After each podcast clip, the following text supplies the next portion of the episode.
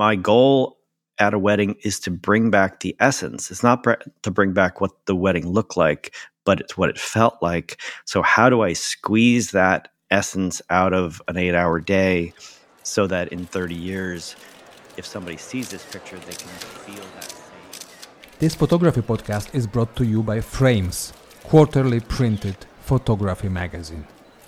Here is your today's host, W. Scott Olsen, with another fascinating conversation.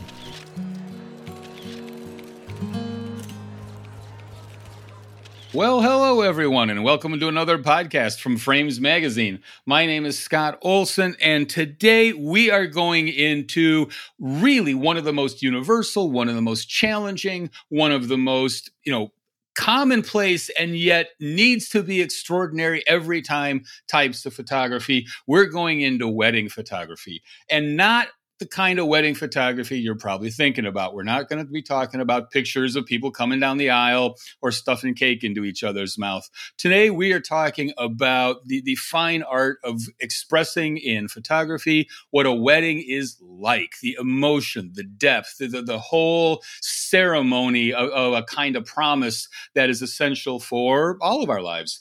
In other words, we're talking with John Dolan. John is, without a doubt, the, the most artistic, most interesting, most provocative wedding photographer working these days. His clients, we're talking Will Smith, Kate Bosworth, Gwyneth Paltrow, advertising clients, little companies like American Express and Bloomingdale's and, and Tiffany. Uh, I mean, th- this is the kind of resume that we all dream of. His editorial work has been in Martha Stewart Living, The New Yorker, Travel and Leisure, Vogue, uh, you name it. And the reason John's having this success is because he simply sees weddings in a way that is different than most of us and frankly from my point of view true. I mean th- he's getting at the heart of what's going on here. John welcome. Thank you for joining us today that's a very kind introduction, Scott. I appreciate it. th- thanks for inviting me to talk about uh, this subject and uh, to dive into it. Well, John, as, as, a lot of people out there know, or at least I hope they know, I had the good fortune to review your book, The Perfect Imperfect for Frames Magazine. And I, I got to tell you, this book really struck me as, as being insightful and uh, really getting at the heart of what weddings really are. And I love the title, man. I'm, I'm going to, you know, betray my background here as, as a, a word geek because, you know, the perfect imperfect, which word's the noun? Which word's the adjective? Is this, you know, the perfect imperfectness, or is this the perfect made a little imperfect? Uh, which is, of course, what weddings always are. We plan for the perfect thing, and they never, never occur. Give me, give me a little bit of background. Let, us go back. You know, m- maybe not to the Instamatic with the flash cube, but how how did you get started in photography, and especially with weddings?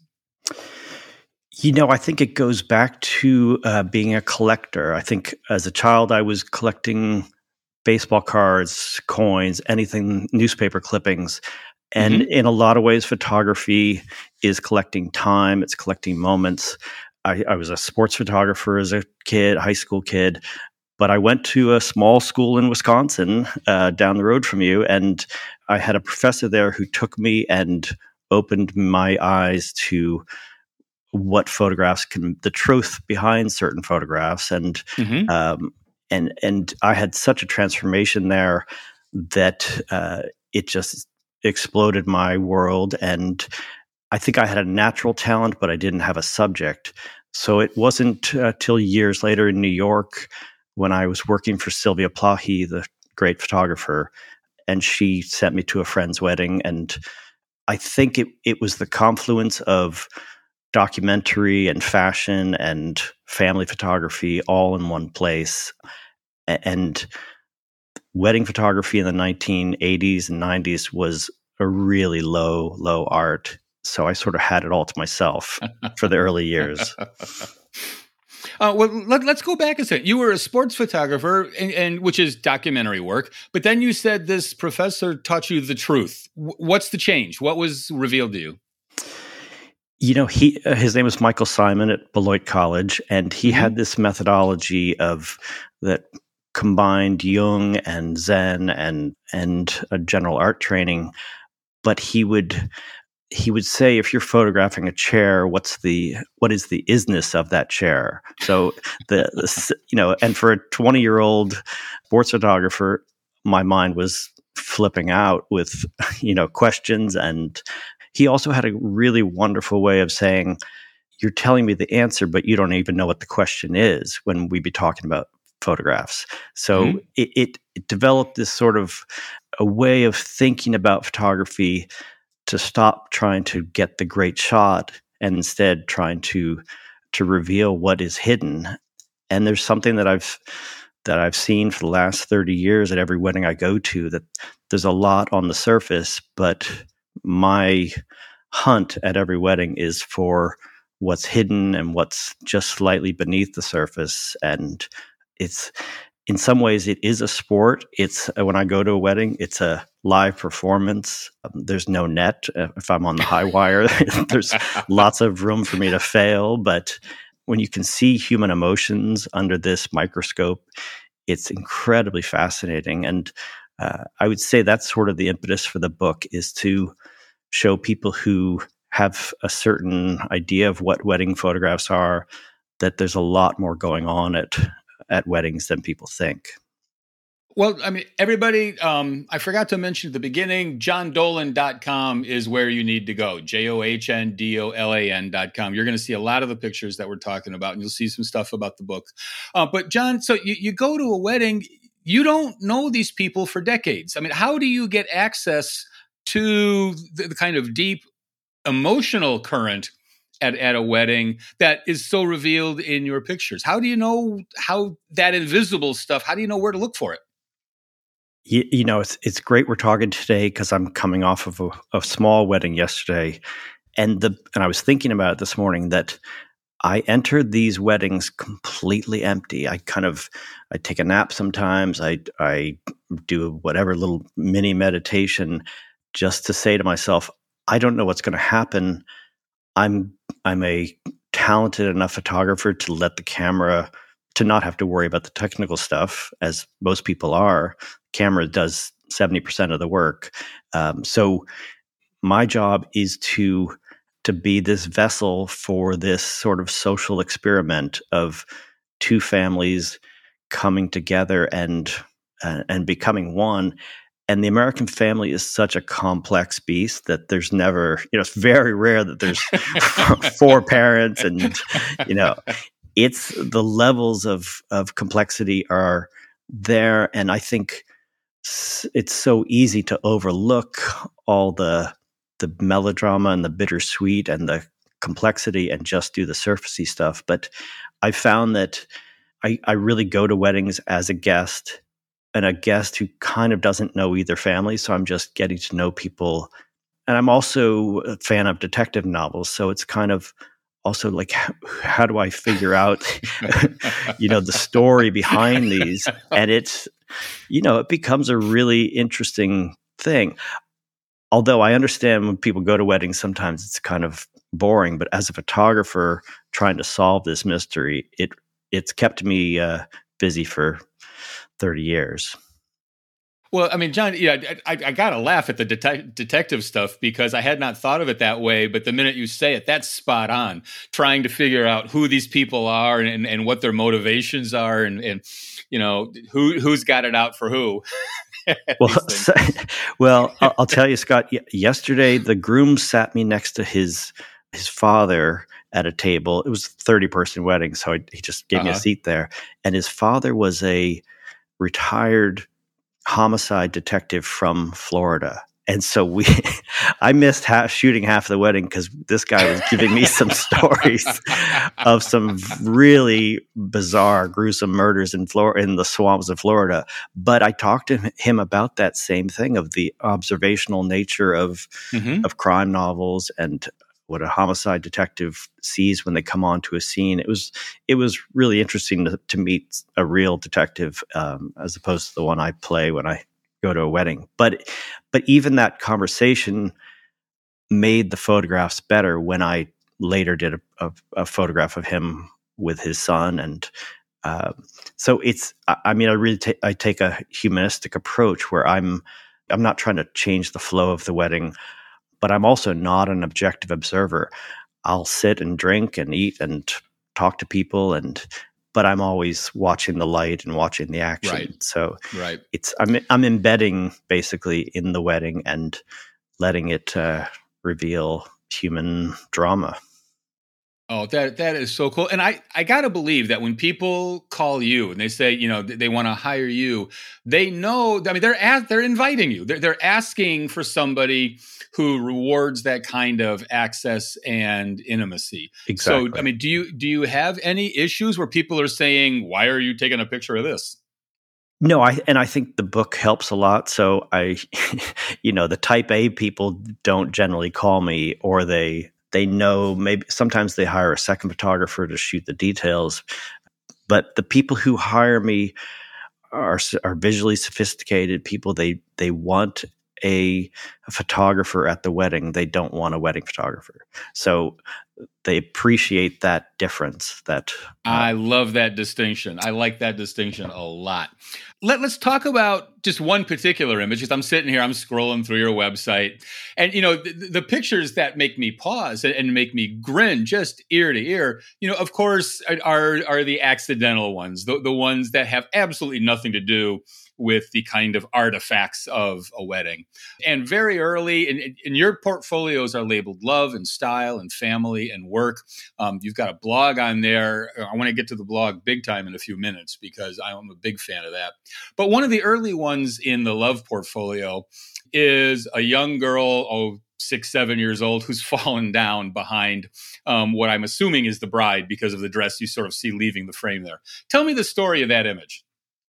You know, this one blends the, all all the different genres that I do. So this is actually from the 10th anniversary party of uh, a client who's also a wedding dress designer. Uh, okay. So this was art imitating life. It was we were doing it was their party, but it was also a fashion shoot. But it was also she has two kids, uh-huh. and they sort of renewed their vows. It was and it was mid pandemic. So it was all kind of heightened and bizarre. And mm-hmm. I-, I, thought it was fascinating because the daughter, she was being a th- three year old or four year old while we were still doing a fashion shoot. And we just carried on and she carried on with it too. And it was all kind of beautiful chaos.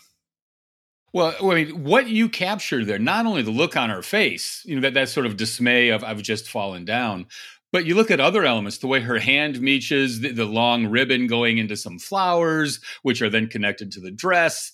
So there's this whole these, these themes of connectedness and and um, separateness going on. You've got a kind of non sequitur with somebody with blue jeans in the background. I mean, but I, I, th- I, think it's also a comment on uh, the plans we make for weddings of this kind of magical Disney day.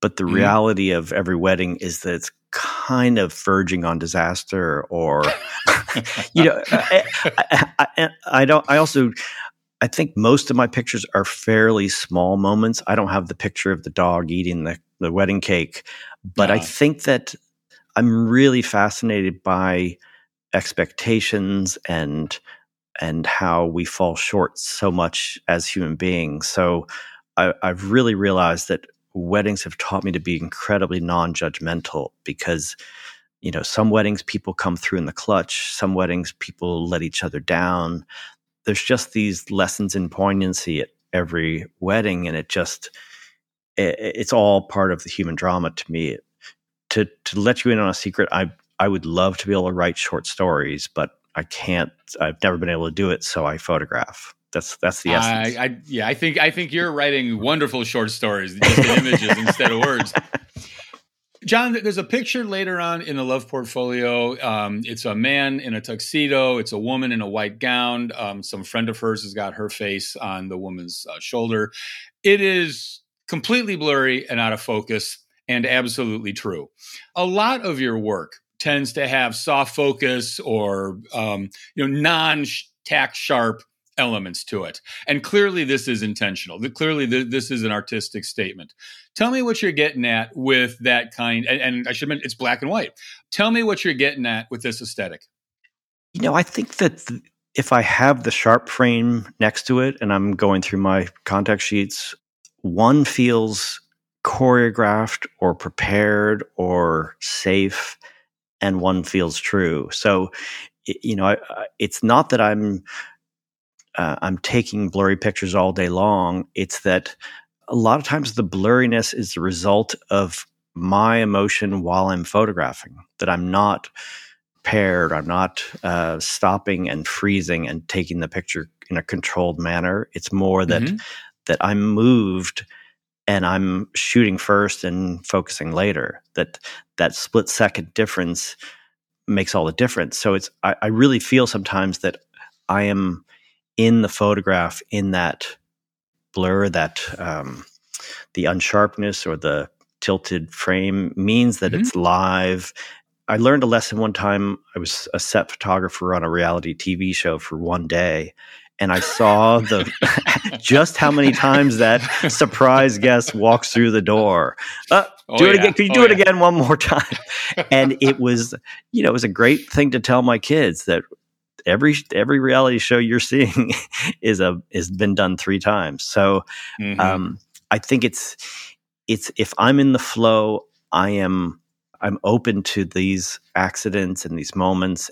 And I think a lot of photographers put the camera down right when they should start shooting. So, uh, you know, it's yeah physical act. And and I love the fact that you're saying, you know, you are a fully participant um, party or mind or, or emotion in mm-hmm. these images. Because what strikes me about your images is that you, this, and I'm, I'm still looking at this one of the kissing couple, you have photographed an emotion. Uh, you you have photographed an act of love here and friendship with, with the third person in the frame, much more than you photographed or, or documented uh, the happy couple sharing a kiss. Uh, this is an image I would linger over for years versus, oh yeah, that that's when they did such and such. Well, it almost goes back to the the chairness lesson in Beloit yep. of of my my goal at a wedding is to bring back the essence. It's not to bring back what the wedding looked like, but it's what it felt like. So how do I squeeze that essence out of an 8-hour day so that in 30 years, if somebody sees this picture, they can feel that same moment in the south of France when, you know, dusk was falling and people were had a little bit of wine in them and they were uh, fully passionate. So it's a I, I I have that mantra in my head is how can I it's almost like I'm a perfumer perfumier. How do you say it? Uh, trying to. I'm, I'm going to go with you, man. trying to cr- capture, trying to bottle uh, what's in the air that night. Yep. Yep. Um, you know, looking at your picture, I get quite often a kind of 1960s elegance, you know, Jacqueline Kennedy feel. Is is there a guiding sort of period aesthetic in your mind, or are you creating something new here? You know, I, I when I teach a, a, workshop, I show a history of wedding photography, just kind of my own little personal collection from 1915 on. And the Kennedy wedding does represent this moment. I think they were late 50s, but they had magnificent photographers at their wedding. They had non-wedding photographers there. They had French journalists and and the style of that was so classic. But after that, weddings kind of crumbled photographically in the late 60s and 70s were a real low point. So I think I shot my first wedding in 84, 85, and weddings had, had, had just disintegrated to a real I always just compared it to kind of used car salesmen with cameras, these guys who were just going through the motions. So I I did harken back to classic timeless photography and I think naturally my pictures have never been edgy. They've always tr- been kind of uh, more classical, I'd say. Um, mm-hmm. But it is an interesting thing of what happened in the 70s culturally and photographically. The cameras got smaller, the tuxedos got bluer, and the flashes got smaller too. I mean, if you compare the 1950s Weegee flash to the, yep. you know, that little flash bulb on top in the 70s, that was a low point. And, and and to make everybody uh, you know aware, you do have some very sharp, full color, joyous images all the way through here. Going forward a little bit, I mean, here's Gwyneth Paltrow lift, you know, toasting or lifting a glass to something. You know, it, it's elegant shot, and you know the kind that that we would uh, not not expect is the wrong word, but you would recognize that. Oh, here's the reception dinner. Here's the toast you know, versus here's an emotion that is really surprising and true at the same time. The book is divided into three acts, and, and I love the fact that you put, that you call them acts because, uh, as you mentioned, weddings are performances. Act one is before the main event. Act two is the main event. Act three is the party afterwards. But I got to ask you about the very first image in the book, before the preface, before the table of contents, before, you know, just a, a young woman sitting on a bed with some sunlight, you know, coming in. T- tell me the whole history of that shot because it's a brilliant way to start the book. You know, I I think I wanted to send a message from the beginning that this was uh, not what you might expect a, a wedding photograph to be and I think throughout the book, my goal is to expand the definition of wedding photography because um, I think it's been so narrow. Almost, I've once compared it to sort of soft rock music. Most contemporary, a lot of kind of 90s to 2000s wedding photography was just very safe and very sweet and sugar sweet. So I wanted to expand that definition and just show beautiful photographs that have a complexity to them. So the the first photograph is a woman getting ready, but it was a maybe a 20 person wedding, so there was you remove all the pressure of the pre-game preparation of mm-hmm. a wedding and I love the idea that she's just in deep in thought and not playing for the camera. You know, it echoes back to classical paintings and you know, it's it goes under that category of the, the, less hard I try, the better the pictures yep. are, and yep. that that moment existed in one frame, maybe two frames. So that that's that's what that picture is. Is this a setup though, or did, were you just walking by the door and she happened to be sitting there in that beautiful light? Oh, I didn't. I, I don't set up very much. I don't have that mind. I don't have the director's mind. I'm much mm-hmm. more of a collector. So I think she was just getting ready to do something, getting her hair ready. And she was a hair a movie hairstylist, so she did her own all of her own hair and makeup. So I think I was just struck by that the isolation of her and the the moment of peace before the chaos or before um, the ritual. Yeah. You you you have, as I said before, really unusual access to people's bedrooms and bathrooms and kitchens and, and closets do you ever feel like you're imposing?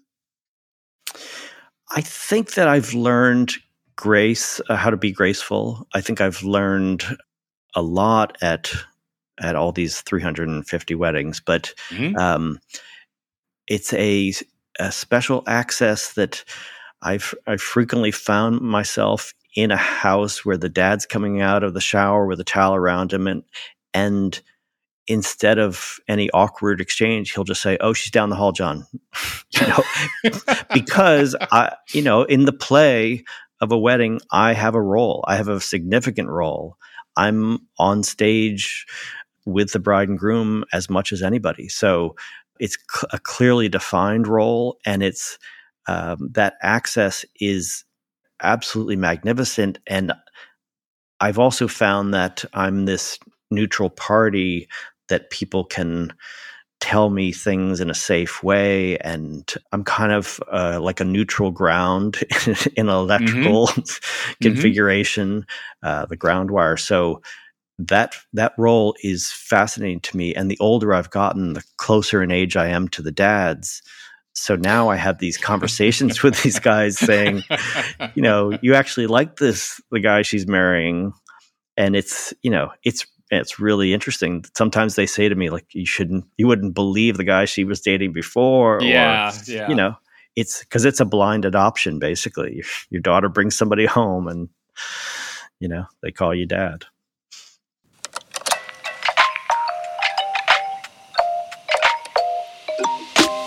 Let's take just a quick break. We hope very much that you are enjoying today's episode.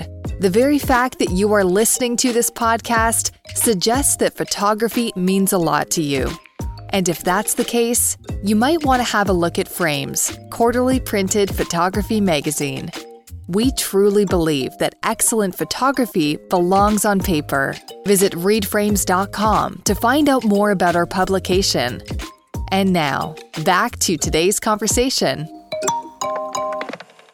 I mean, John, so many of the, these images are kinetic. Um, they've got you know stories within them, short stories within them, but everybody's in the act of doing something.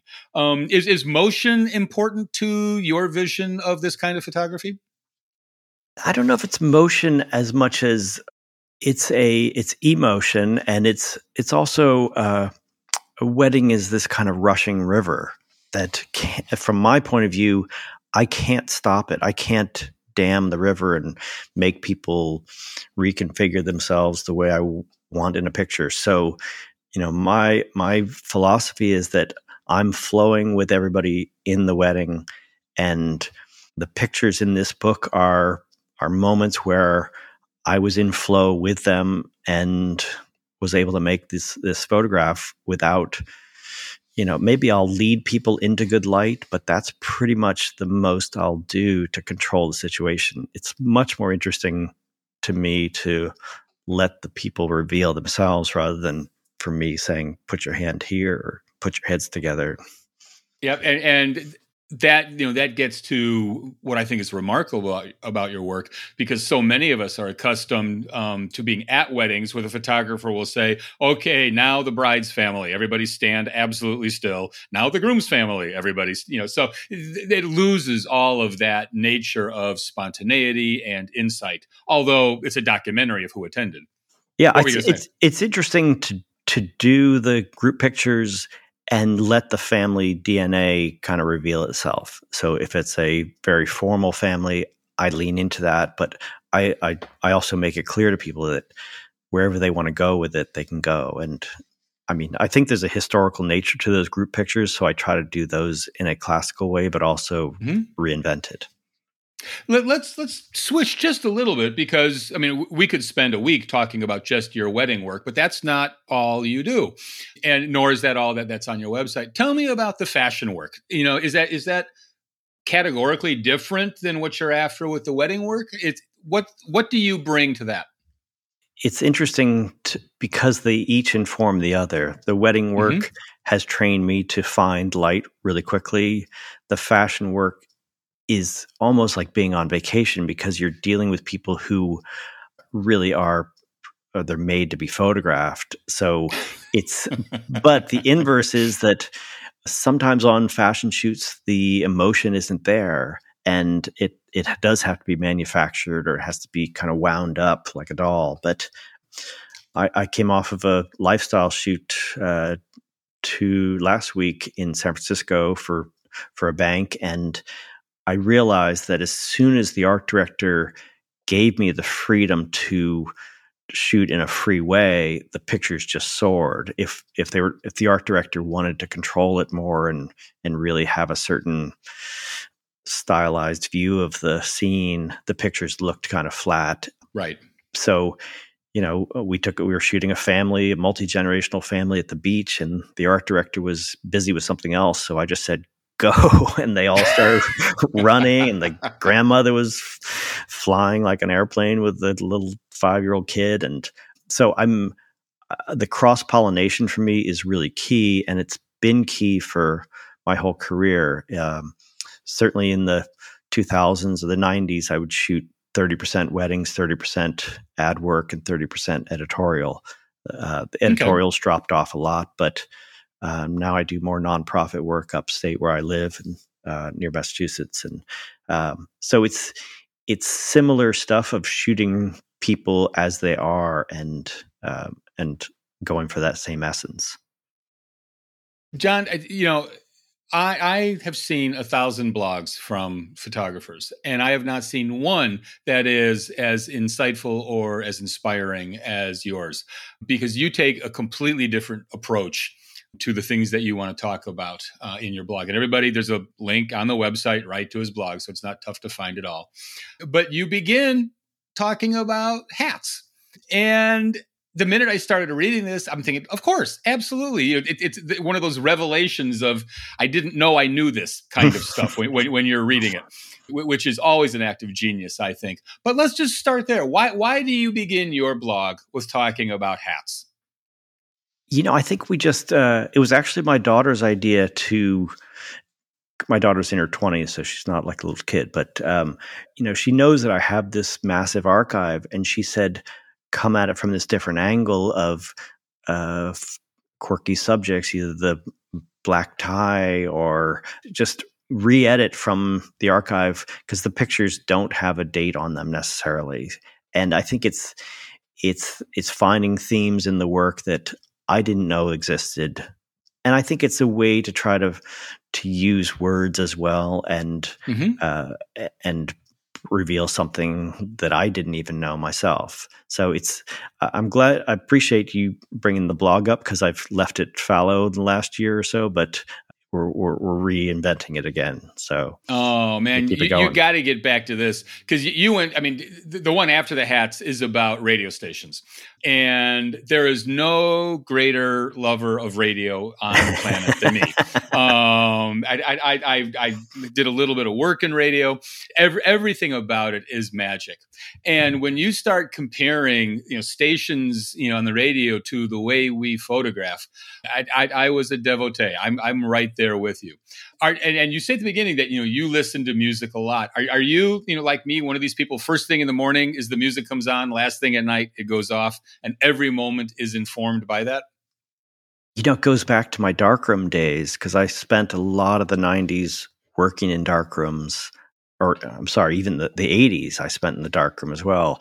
And in those days, if you found a good station, it was gold. It was, you know, pre internet radio. And I remember there was a great station in Madison, Wisconsin that I'd pick up in a fuzzy way. And it was just a, a revelation. So it, it was a perfect thing in the dark to listen to and see, you know, as they say, you see things on the radio. So that sort of the storytelling and now it's maybe it's more podcasts and Sirius XM or something, but I'm still it's I bounce around between classical and classic jazz and rock and new wave and and and news and podcasts. So it's I, I and I remember my professor at Beloit he he was hooked with Studs Terkel from WBEZ in Chicago, I think it was, mm-hmm. and yep. I wish I'd gotten into more of those because that was a radio voice to be remembered. Well, I'm lo- I'm looking at this, and you know, you're talking how Instagram's probably you know devolving down into an easy listening station, yeah. and you're you're looking for something uh, a little bit more. I won't say edgier, but a, a little bit more. And then you know, you, you have a lovely question. You say, how do we expand the definition of good wedding or engagement photographs? You know, how how can we create new channels? are are we guilty of sort of affirmation bias? I'm only looking at, I'm only listening to what I already know I like. Yes, I, and I'm specifically talking to uh, this new generation of of younger wedding photographers who I'm keyed into, and I I meet at workshops and things, and you know they are asking for permission to experiment and to break rules, but the wedding industry in particular loves to kind of kill cure, uh, creativity. It loves to keep everything in a in a narrow bandwidth. So, you know, from my little corner uh, as a veteran, I'm trying to say, blow the doors off. I mean, why not? why why play it safe at somebody's wedding when you can actually get people to trust you and then make impactful images? And I, have realized I what a freedom I had when I first started that there were no standards in wedding photography that it was just all kind of mediocre. So to be part of that thing uh, of reinventing a genre in New York at a certain moment gives me a responsibility to you know kick the kids into shape as well. Do, do you ever feel like you missed it? Do you, do you ever go to a wedding and it just didn't all come together? And if so, what is their name? In-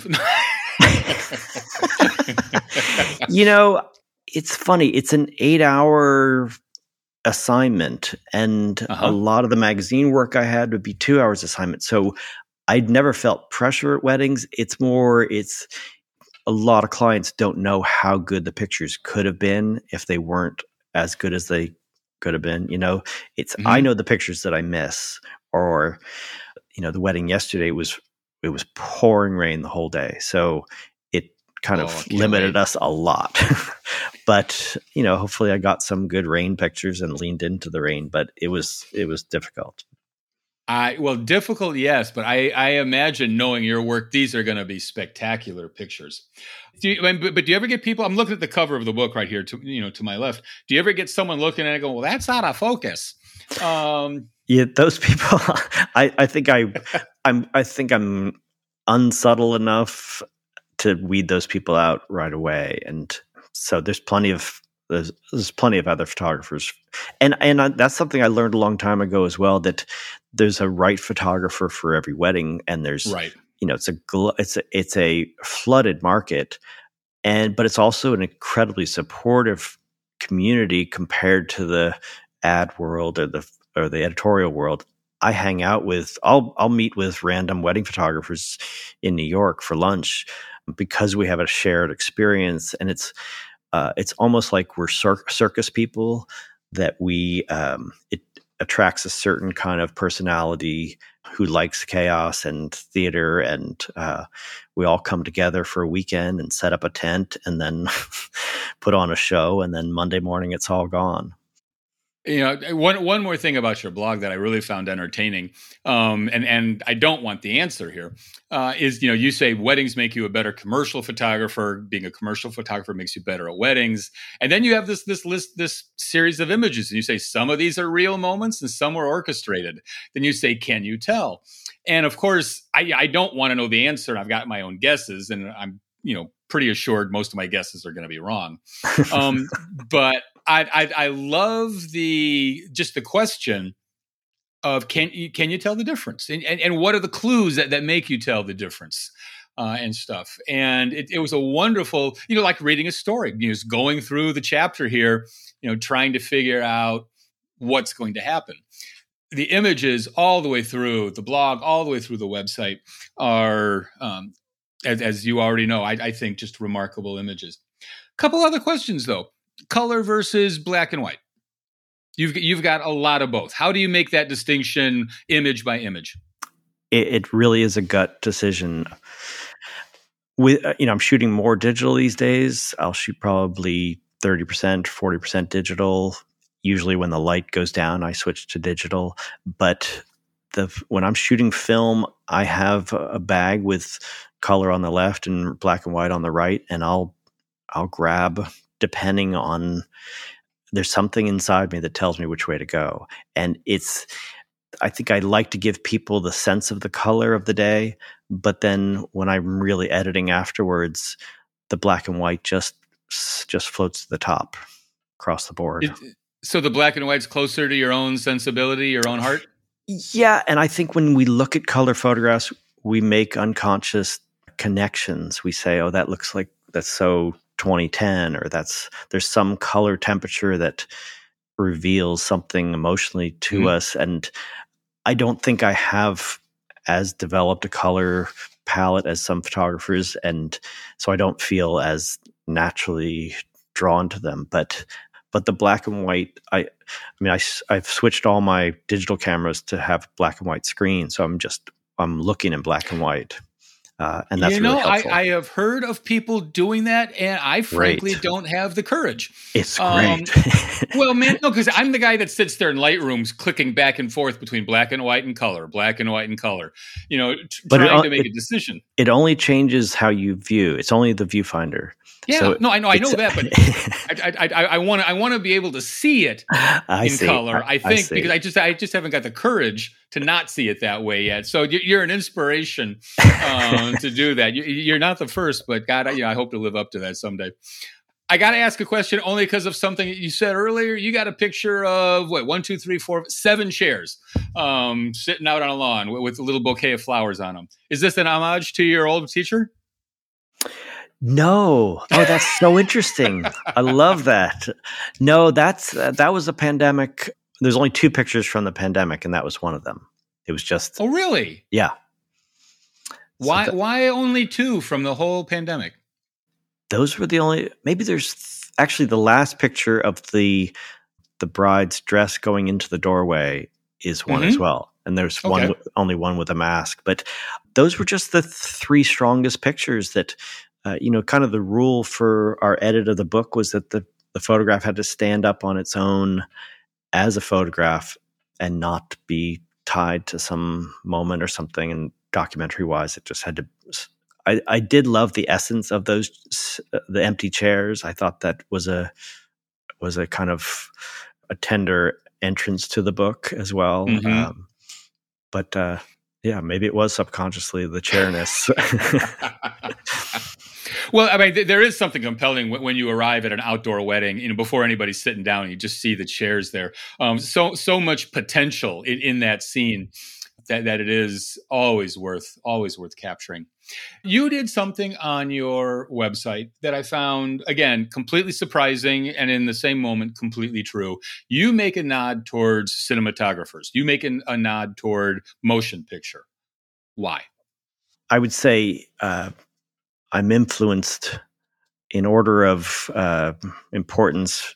Definitely, cinematography would be first, then short stories, then novels, then and and paintings are way down at the bottom. I'd never had much connection with painters as opposed to writers, and the my list of I don't remember whether I called it. I used to call that list that you have to have seen these movies to be really good friends with me or something like that. um, but I, you know, there were certain films that that just show me light and composition, and I mean, I, I, I literally, I could see a triple feature, no problem. Um, Well, so- give give me an example. What would be towards the top of your list?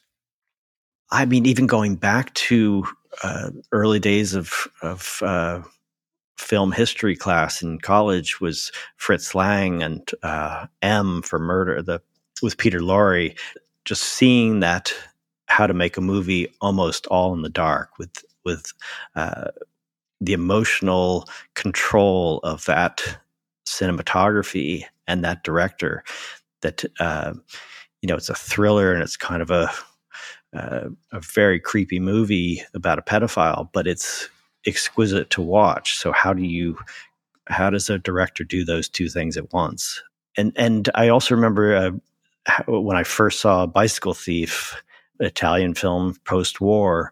You know, it was when I was learning photography history and how close it was to Cartier-Bresson's compositions, and I, I think that cinematography and films are within reach for photographers. We, and you know you, you you all of a sudden realize you have the power within your frame to, to control the viewer and uh, that's a responsibility Is that where you got your early lessons in composition and motion?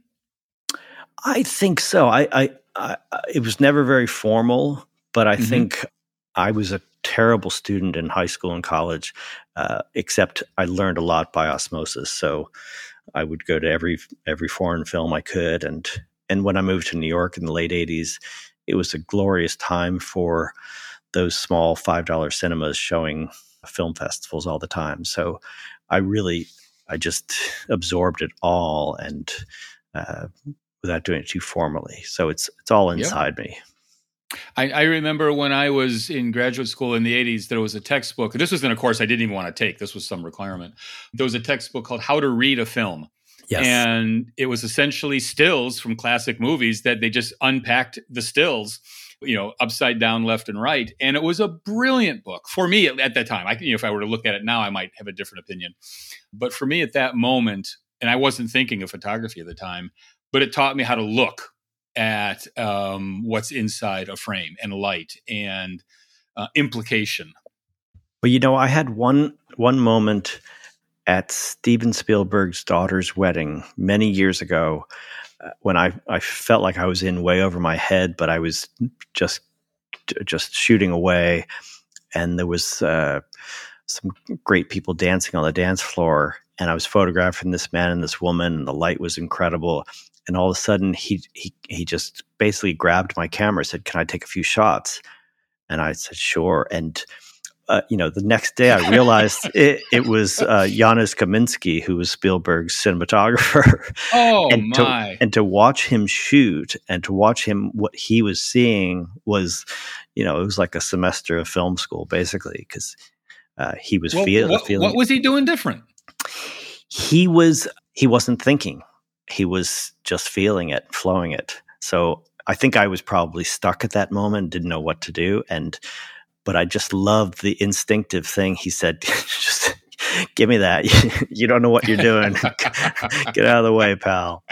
Uh, oh man, you you know one of the things about just feeling it though, just you know going with the flow. You know, it's like jazz improv. It sounds effortless, but it's the result of decades of discipline. You know, decades of learning the craft.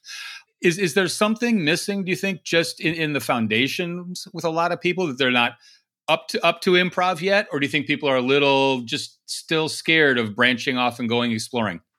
Uh, that's a super important question and it's and i recognize it when i teach and talk about this that it sounds all you know lovely and fun just to have a couple drinks go shoot some pictures and have a great time. Um, but but you're absolutely right that the foundational elements i've been working on for literally decades. So but i think that uh, there is a mindset that a lot of photographers are they're handcuffing themselves. They're afraid of disappointing somebody they're worried about the client more than their own artistic soul. And i think that's the best message i can give to people that i'm trying i'm basically trying to surprise myself and please myself with an image that i haven't seen before. So if i if I see a safe shot, I'm going to slap myself and say, don't go for the easy one. What else can you do? How can you reinvent this moment? Or how can you make it truer?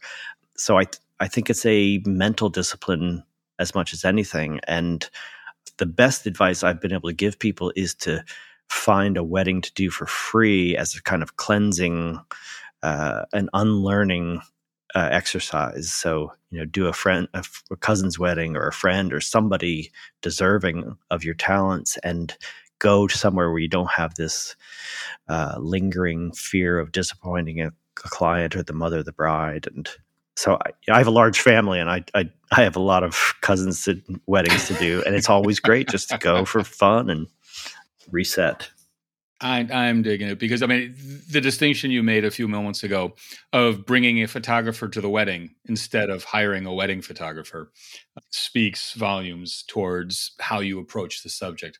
John, I admire your work. This is tremendous. I feel just as honored as I can be uh, to have this conversation. Thank you very much. Scott, that was really a pleasure, and I loved your questions and the conversation. Thanks.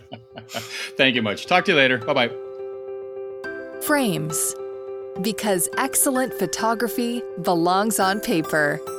Visit us at www.readframes.com.